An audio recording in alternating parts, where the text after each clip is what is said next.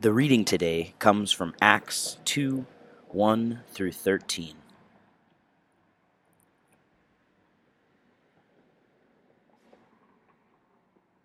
When the day of Pentecost arrived, they were all together in one place. And suddenly there came from heaven a sound like a mighty rushing wind, and it filled the entire house where they were sitting. And divided tongues as of fire appeared to them and rested on each one of them. And they were all filled with the Holy Spirit and began to speak in other tongues as the Spirit gave them utterance. Now there were dwelling in Jerusalem Jews, devout men from every nation under heaven. And at this sound, the multitude came together, and they were bewildered, because each one was hearing them speak in his own language. And they were amazed and astonished, saying, Are not all these who are speaking Galileans? And how is it that they hear each of us in his own native language? Parthians and Medes and Elamites and residents of Mesopotamia, Judea and Cappadocia, Pontus and Asia, Phrygia and Pamphylia, Egypt and parts of Libya belonging to Cyrene, and visitors from Rome, both Jews and proselytes, Cretans and Arabians. We hear them telling in our own tongues the mighty works of God. And all were amazed and perplexed, saying to one another, What does this mean? But others mocking said, they are filled with new wine.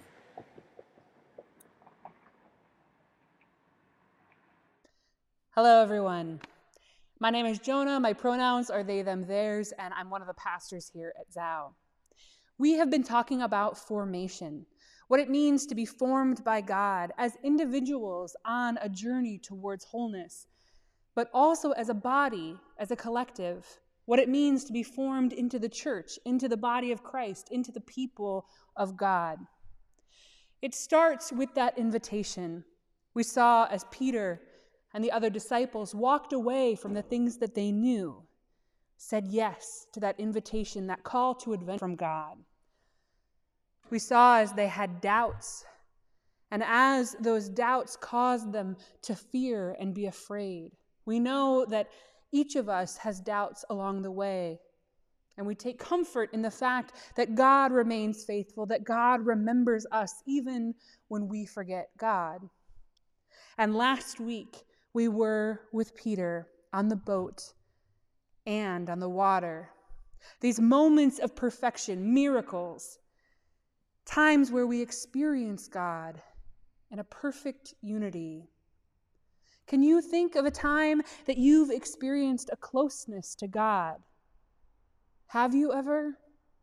A moment where you felt so connected, maybe to the world around you or person in front of you.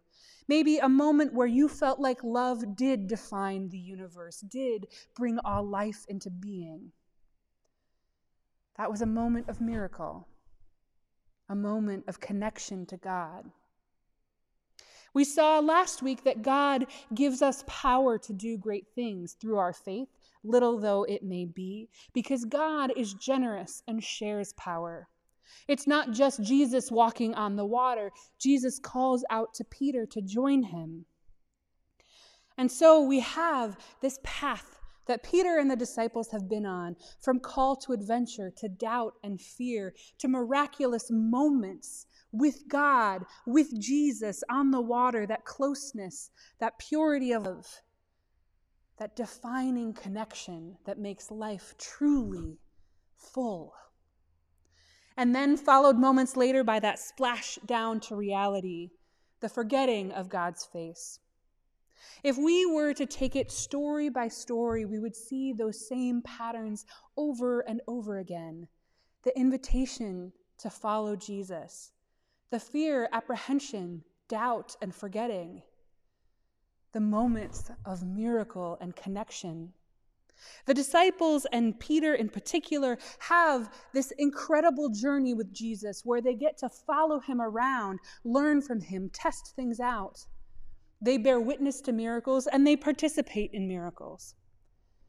And through the end of Jesus' ministry, through death and resurrection, they are right there with him, sitting at Jesus' feet, hearing his words, receiving his teachings, taking in all that is God's love fully present.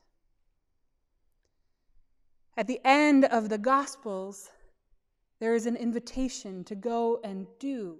There's a transition into the book of Acts. What happens after Jesus' touring ministry? You see, after Jesus rises from the dead, he stays for 40 days and teaches specifically about the kingdom, that is, the anti empire, this different way of being, the kind of world we could have, the kind of world into which we are invited. But then, after 40 days of teaching about the kingdom, Jesus ascends up to heaven on the clouds. Gives Jesus? Why wouldn't you just stick around? Why wouldn't you just have all of us at your feet? Why couldn't we all just follow you forever around the Galilean countryside, healing people, hearing your words of wisdom, receiving your blessings and miracles? Why couldn't you have stayed and done that for us? God wants to share in this mission with us. And that is why Jesus spent those 40 days talking about the kingdom. Because the kingdom doesn't come by sitting at Jesus' feet, the kingdom comes by building it. The kingdom comes by co creation with God, collaborating with God, overturning the ways that are, and building the ways of love in the ways that Jesus has taught us.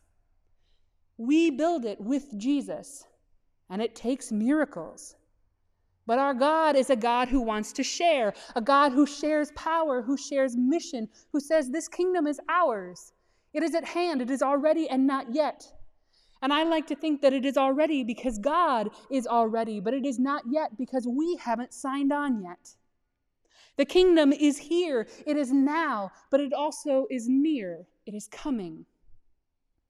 God has said yes to the kingdom way of being and is waiting eagerly for our yes as we dive in together and build it. And those moments of beautiful perfection, they are glimpses. Because God wants us to be able to walk on water. God wants us to be able to share in love. God wants us to be healed and connected and overjoyed. But not just for a moment, for eternity. And God wants us to feel that union with God, but also with all things. We are called into perfection and liberation for all, not just between us as individuals and God, but among ourselves with one another and God. To feel that amount of love that we have for God in those perfect moments for all of creation. To feel as loved as we have felt in those moments of connection with God not just loved by God, but by all things, connected in a new way of being. This is the kingdom of God. Not empire, not dominance, but community and connection, wholeness. God wants this for us, and yet it only comes into being by building it together. To be a disciple doesn't mean to merely sit at the feet of the teacher. It means being the body of Christ, doing the work of the kingdom, bringing it into being with power. While he was on this earth, Jesus taught us. It's recorded in John 14 You, that is, the disciples, my followers, you will also do the works that I do and in fact, you will do works greater than these. Which leaves many of us thinking, how exactly? like, cool, cool, but also how? God's got a plan. Enter the Holy Spirit. Now, I love the Holy Spirit, and she does not get enough airtime. You may have heard of the Trinity sometimes called Father, Son, and Holy Spirit, sometimes called Creator, Redeemer, Sanctifier. But whatever names we have for these three persons in one, the Godhead, the many ways of knowing, being, and relating to God, God is spirit. Creator, God is the powerful one who brings all things into being. God is Jesus, the incarnate, the infleshed, the here with us in this moment. And God is the Spirit, the wind or breath. This is what the words mean literally. In the Greek, it's pneuma. Pneuma is uh, a neuter word. The, the words in Greek are gendered. Sometimes they are male, sometimes they are female, and sometimes they are neuter or neutral. And pneuma is a pointedly non gendered word or neuter gendered word. Pneuma comes from the Hebrew or is related to the Hebrew ruach.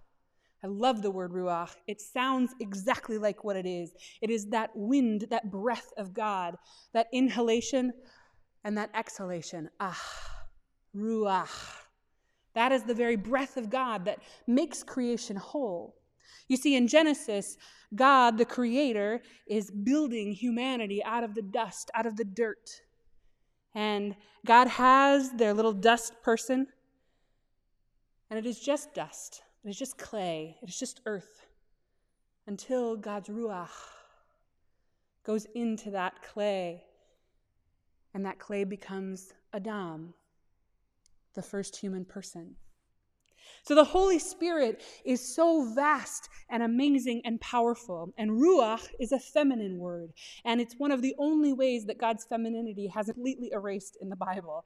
But ruach, this feminine, wild, powerful wind and breath of God, the thing that animates life and makes it truly alive, the thing that is God and also makes us, the Holy Spirit. You can tell a lot about a church and what they believe about power by how they teach about the Holy Spirit. If a church tends to downplay the Holy Spirit's teachings, they tend to be more hierarchical. There is an order to things, there is a chain of command. This is how you follow it, it is not to be disturbed. But if a church really emphasizes the Holy Spirit, those hierarchies tend to crumble quickly. Because the Holy Spirit is egalitarian. The Holy Spirit is wild. The Holy Spirit is uncontained, and she gives power to whomever she likes. Jesus teaches us in John 3 the wind blows where it will. You hear the sound it makes, but you don't know where it comes from or where it goes. So it is with everyone who is born of the Spirit. The Holy Spirit blows where she wills and gives her power to whom she chooses. And the Holy Spirit tends to like folks on the bottom of the hierarchy. And those born of the Spirit, that is, those who follow the windstorm of God's Spirit, who are baptized in the waters of God's Spirit, who catch the fire of God's Spirit, they have her wild, uncontrolled power. We become rebels with her. We move through the world with grace and power, changing things with a whisper or a flame or a torrential downpour. So, what does the scripture say will happen when God unleashes this Holy Spirit? Your, your daughters and sons will prophesy. Your young people will see visions. Your elders will dream dreams. Which brings us to Pentecost. Pentecost, though it is often talked about by Christians, is a Jewish holiday, first and foremost. It's the Feast of Weeks, and it's the celebration of the wheat harvest. It happens 50 days after Passover, and that's actually where it gets its name. Pentecost means 50th. But because Pentecost means 50th, it is not only the name of that celebration, it is also used in the scriptures to refer to Jubilee. Jubilee is the 50th year. And in the 50th year, power is leveled. All debts were said to be erased in the 50th year. You could you know, use the world as it was around you to negotiate your way through for up to 49 years. But on that 50th year, all debts would be erased, all land would be returned to the people.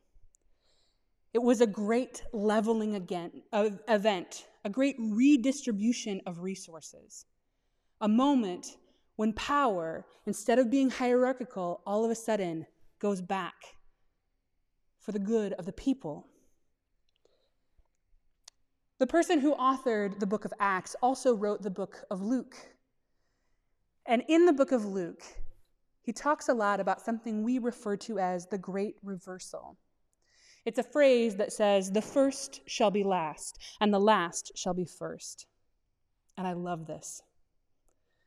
When Jesus says, the first shall be last, and the last shall be first, we often think of a kind of hierarchy. The first are up here, the last are down here. And so when we think the first shall be last and the last shall be first, we think it goes like this. But no. In fact, what Jesus is saying is that the first shall be last and the last shall be first. And all of a sudden, power has been leveled. It has been redistributed. It has been offered back to the people for the good of the people, not for the many under the few, not for the power of few over the many, but by the shared power of connection between us all. The power that is God that unites us rather than creates dominance or abuse.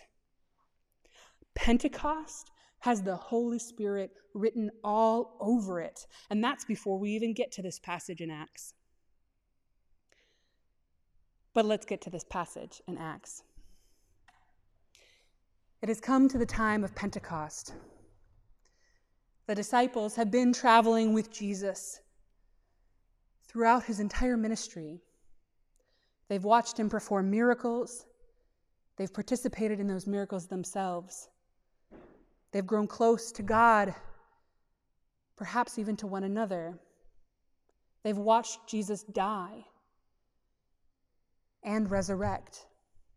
And Jesus has spent the last 40 days talking to them about this kingdom, the great reversal, the great resetting the great redistribution, the power that is for all people, power to the people. And then Jesus ascends.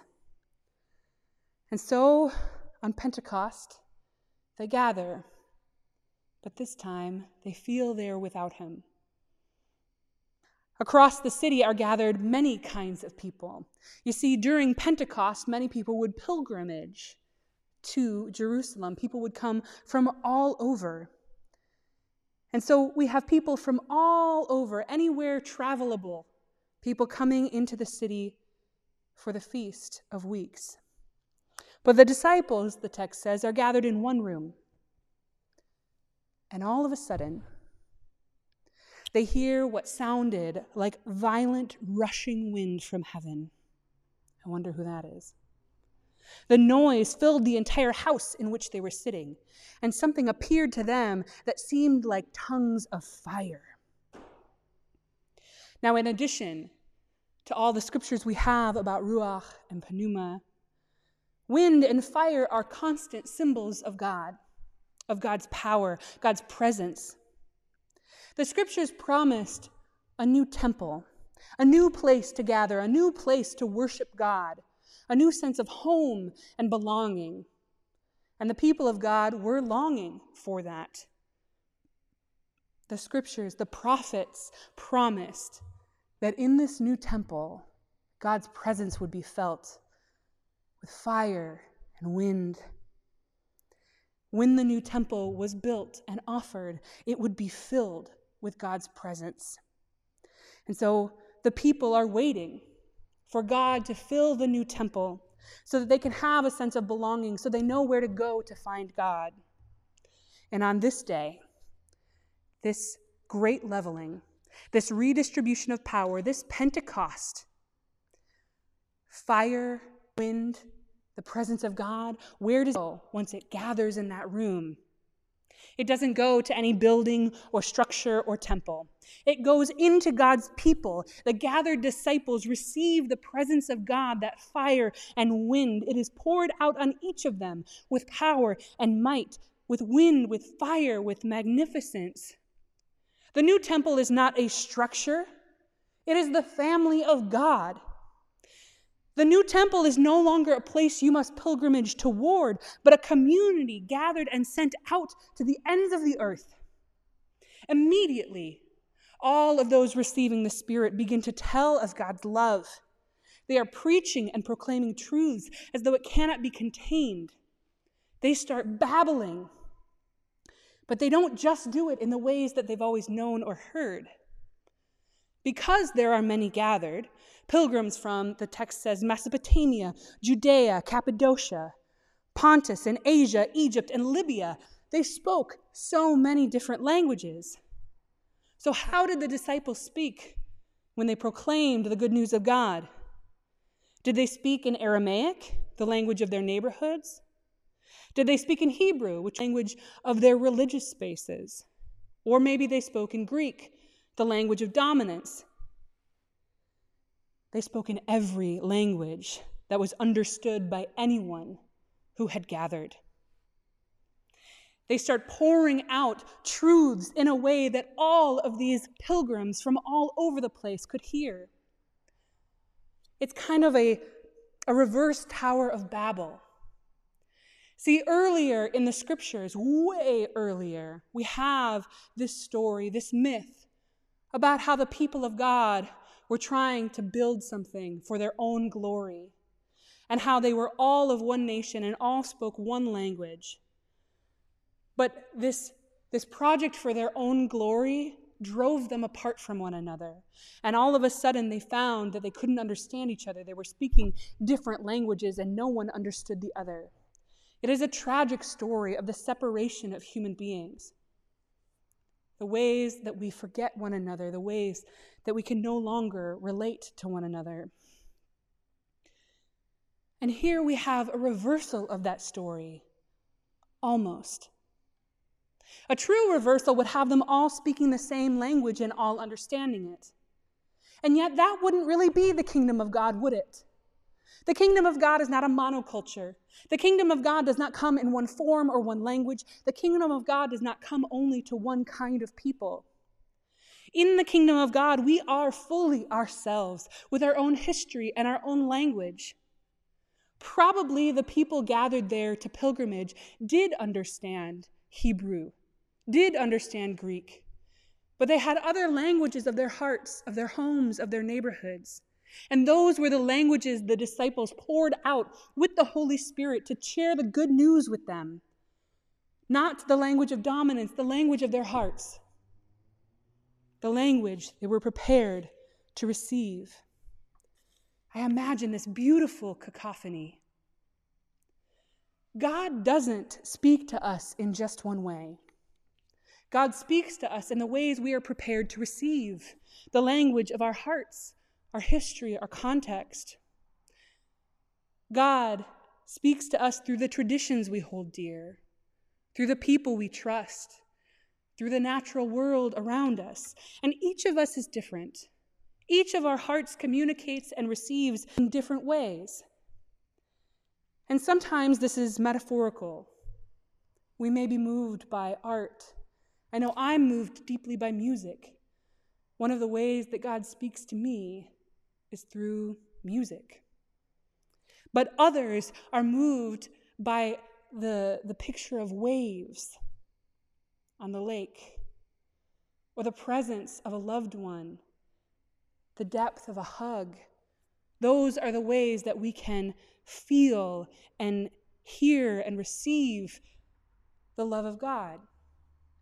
Sometimes those languages are practical. People receiving this service right now, for instance, are variously listening to me speak, watching Sarah sign, reading subtitles, or some combination. God never demands that we communicate or receive communication in any one way. God finds a way to speak directly to our hearts. And so, when the Holy Spirit pours out on God's people, on God's disciples, she invites followers to do the same, to find the ways to communicate love that will be received by all those who need it, to find new ways of being, new ways of showing, new ways of doing this kingdom building work. This catches everyone off guard. The people are amazed hearing their own languages out of context, and their first reaction is, You drunk, bro? Which leads to my favorite line, one of them, in scriptures. No, these men are not drunk, for it is only nine in the morning. You wait. But they are caught off guard Perhaps they've never been spoken to so directly before. In that way, in that place, as they are pilgrimaging towards God. But these disciples, once they caught the Spirit, they shared the wisdom of God that the kingdom would not come just in Aramaic or in Hebrew or in Greek. They knew that it would come to all people in all languages. They knew that to participate in the work of God would mean learning, growing beyond themselves, being sent out beyond their comfort zones.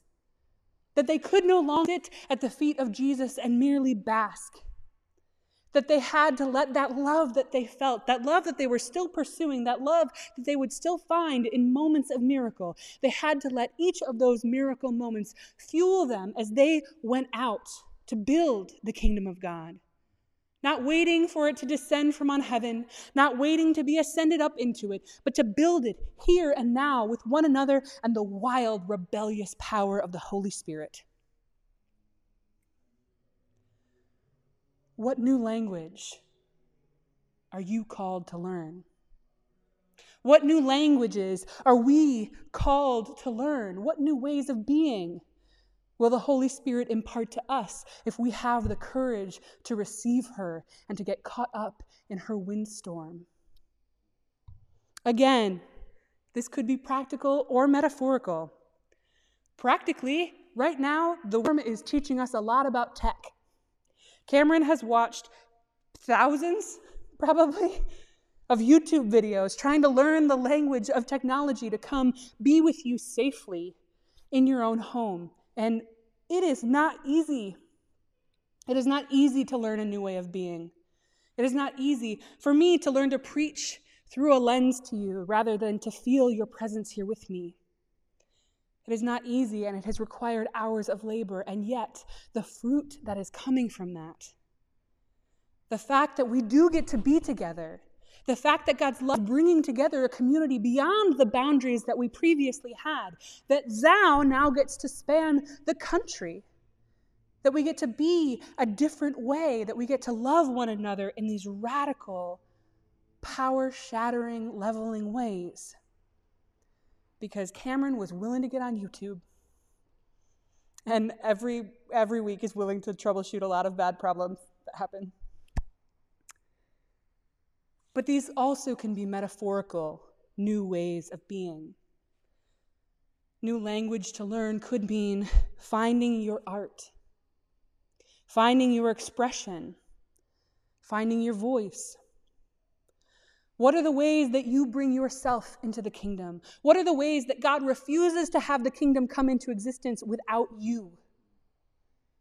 There is something that the kingdom needs and longs for and will not be complete without that can only come from you.